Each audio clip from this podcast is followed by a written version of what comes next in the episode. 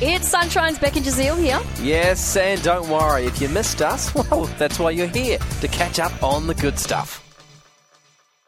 Talking about school pranks, whether you pranked your school or whatever happened at your school. Uh, I got a text through from Texter 308. One group of year 12s at my old high school put the drum set on the roof of the music building. Oh, my high school for muck up day. I think the year before, uh, the students had like put super glue in locks and uh, broken a little bit of property. So we were warned. Do not destroy anything on muck up day.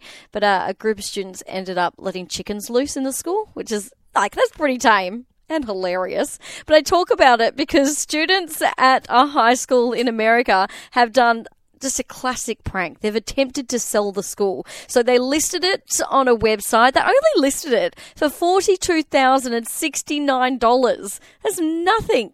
Of nothing. Of course, um, the listing it was eventually removed, but in the ad it was advertised as completely tr- uh, completely trash scented air freshener and water issues.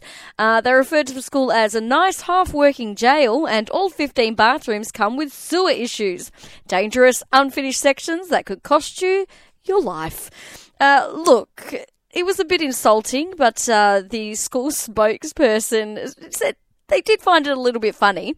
They said it's incredibly creative advertising, but are stunned that the listers so vastly underestimated the value of this prime real estate with amazing amenities. He said that uh, potential buyers surely will be flocking to snap up this deal, right? It won't be on the market for long. So, all taken in good humour.